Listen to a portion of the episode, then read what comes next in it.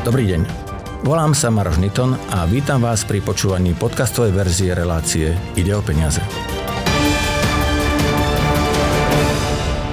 Digitálne euro. Ešte sa o ňom len hovorí, ale šťastie praje pripraveným. Preto sme tu a spolu so mnou Peter Ivanka zo spoločnosti Softek. Dobrý deň. Dobrý deň, prajem, ďakujem za pozvanie. Čo je vlastne digitálne euro? Tak digitálne euro je v zásade elektronickou formou klasického eura, tak ako ho poznáme dnes. To znamená alternatívou k eurominciam alebo eurobankovkám. Ten rozdiel spočíva v tom, že digitálne euro by bolo vydávané Európskou centrálnou bankou, kde, kdežto dnes ku klasickým eurám my vlastne pristupujeme cez jednotlivé komerčné banky. Treba však povedať, že digitálne euro je zatiaľ len v testovacej fáze, čiže je to zatiaľ len nejakým konceptom a v podstate niekedy e, v približne koncom budúceho roka by sa malo vlastne rozhodnúť, či vôbec tento koncept bude spustený do, e, do prevádzky a či vôbec digitálne euro budeme používať. Ja sa snažím nepoužívať hotovosť a pre mňa už dnes je euro v zásade digitálne. Aký bude rozdiel medzi normálnym eurom a digitálnym eurom? No, to, že vy dnes v podstate e, používate vo veľkej miere digitálnu formu peňazí a nie hotovosť, tak e, to je v podstate jeden z dôvodov, prečo Európska centrálna banka musela reagovať na rast elektronických platieb.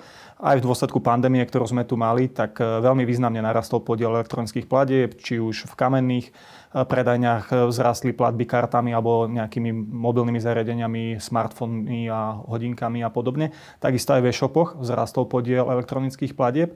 No a v podstate pre vás tým pádom nejakým spôsobom ani nedojde k, nejakej zásadnej zmene. Vo vašom prípade to znamená lepšiu pripravenosť na, na digitálne euro. Digitálne euro môže súvisieť aj s tým, že na eh, trh a vôbec na svete sa rodia stále viac a viac kryptomeny. Ako to vlastne súvisí a ako sa to ovplyvňuje?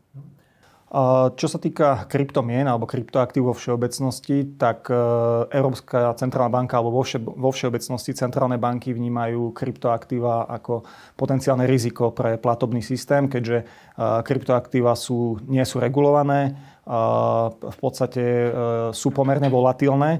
To znamená, že rastie, alebo teda ich kurz sa v zásade môže meniť voči klasickým fiat menám aj o desiatky percent na dennej báze. Takže v podstate aj z tohto dôvodu digitálne euro je akosi odpoveďou eh, na, na kryptoaktíva a snahu v podstate, eh, v podstate centrálnych bank eh, dať do obehu alternatívu ku kryptoaktívam, ktorá nie je tak volatilná a v zásade, čo ešte treba tu povedať na tomto mieste, je, že kryptoaktíva dnes slúžia skôr ako nejaká investičná príležitosť, ale v prípade digitálneho eura by malo ísť skôr o jeho, o jeho využívanie v, v, v platobnom styku. A teda aj tá snaha potom ne, nebude taká, aby v, vlastne v tom digitálnom eure sme, sme držali ako potenciálni klienti nejakú, nejaký veľký objem peňazí. O vlastných digitálnych menách hovorí napríklad Čína a India aj iné krajiny. Čo by sa vlastne stalo, keby všetky meny boli digitálne? Stratí sa hotovosť?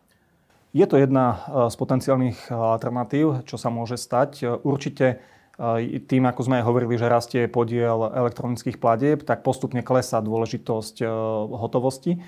Ale v tomto smere, podľa môjho názoru, pôjde skôr o nejaký vývoj alebo evolúciu ako revolúciu. Môžeme si pomôcť príkladom z Rakúska, kde dokonca používanie hotovosti relatívne nedávno zakotvili v ústave, to znamená právo na využívanie hotovosti. Na druhej strane sú krajiny, ako napríklad škandinávske, kde e, v podstate tá hotovosť sa čím ďalej tým menej používa. A z tohto dôvodu teda je možné očakávať, že e, význam hotovosti bude aj naďalej klesať. E, môže sa stať, že hotovosť jedného, jedného dňa vymizne, ale myslím si, že je to otázka viacerých rokov. Nebavíme sa podľa môjho názoru v horizonte jednotiek rokov, ale, ale je to nejaký dlhodobý, dlhodobejší skôr trend. Viete si vôbec predstaviť svet bez hotovosti? Ja osobne si to uh, viem, viem predstaviť. Uh, na druhej strane uh, myslím si, že ešte aj spoločnosť musí prejsť, uh, prejsť určitým vývojom, aby, aby vôbec bola schopná akceptovať e, no, to, že v zásade by sme nemali možnosť e, využívať, využívať hotovosť. Má to samozrejme potom aj nejaké e, legislatívne dôsledky. V podstate hovoríme tu možno aj o nejakej eliminácii alebo, alebo obmedzeniu šedej ekonomiky a podobne. Takže toto všetko sú dopady alebo súvislosti, ktoré tiež treba brať do úvahy. Povedzme si niečo o výhodách digitálneho eura. Jednou z nich by mali napríklad byť e, urýchlené platby, ale o to sa snažia banky už dnes okamžitými platbami, aj keď ešte nie všetky. Áno, e, hlavne v, v kontexte rýchlosti platieb alebo okamžitých platieb v prípade digitálneho eura sa spomína rýchlosť cezhraničných platieb. Dnes e, v zásade okamžité, okamžité platby fungujú na princípe jednotlivých bank. To znamená, aj u nás na Slovensku momentálne okamžité platby podporujú tri najväčšie banky, ale v podstate ich väčšiemu rozšíreniu bráni alebo nejakým spôsobom je potrebná spolupráca aj cezhraničná. A v tomto smere sa skloňuje dôležitosť digitálneho eura, že by mohla napomôcť rozvoju, ešte väčšiemu rozvoju digitálnych a teda špecificky cezhraničných platieb. Hotovosť je výhodná aj preto, že v zásade vieme za to skryť platby, ktoré nechceme, aby e, niekto vedel, že sme platili. Bude jednou z najväčších nevýhod digitálneho eura práve tá neanonymita? Áno, dokonca by som povedal, že to je kruciálna otázka dnes e, z pohľadu akceptovania digitálneho eura verejnosťou. E, keď aj Európska centrálna banka realizovala prieskum, tak z neho vyplynulo, že ochrana súkromia klientov je v zásade najdôležitejšia, najdôležitejší atribút digitálneho eura.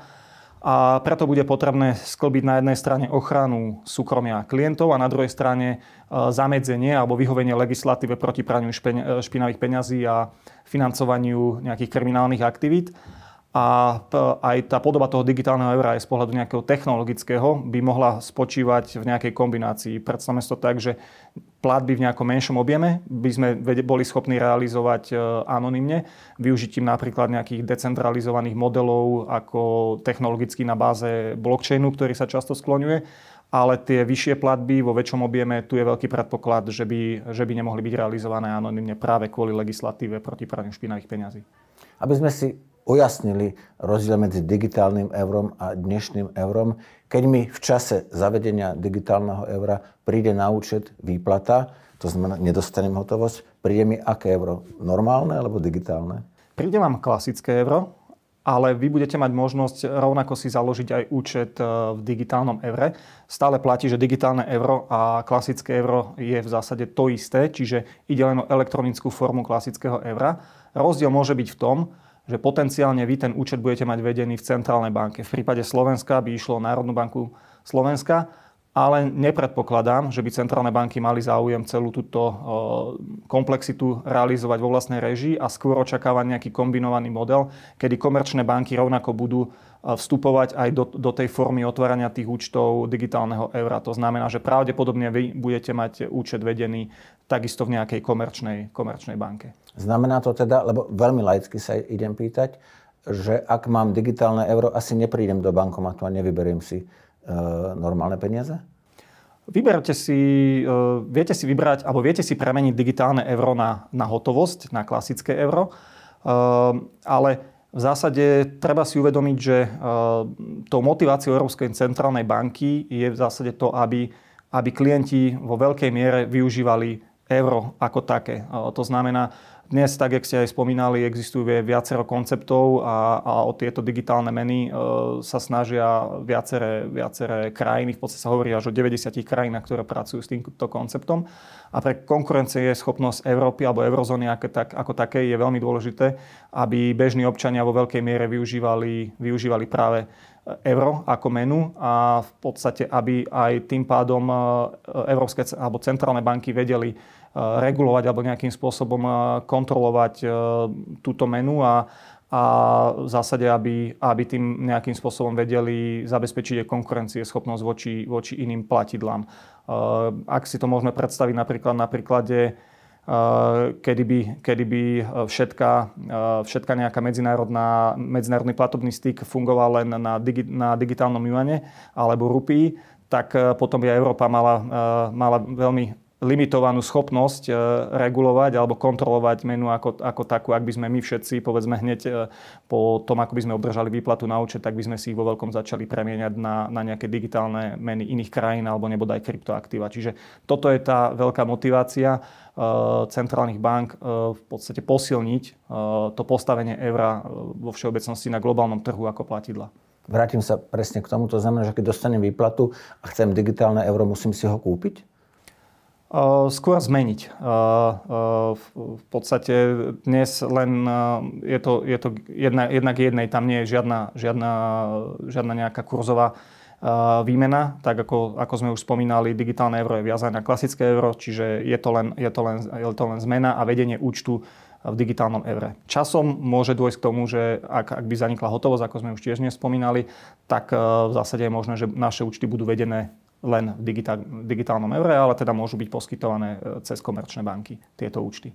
Chápem, čo chcú robiť národné banky, aj čo chce urobiť Európska centrálna banka, ale musím sa opýtať, k čomu je to pre bežného človeka všetko toto dobré?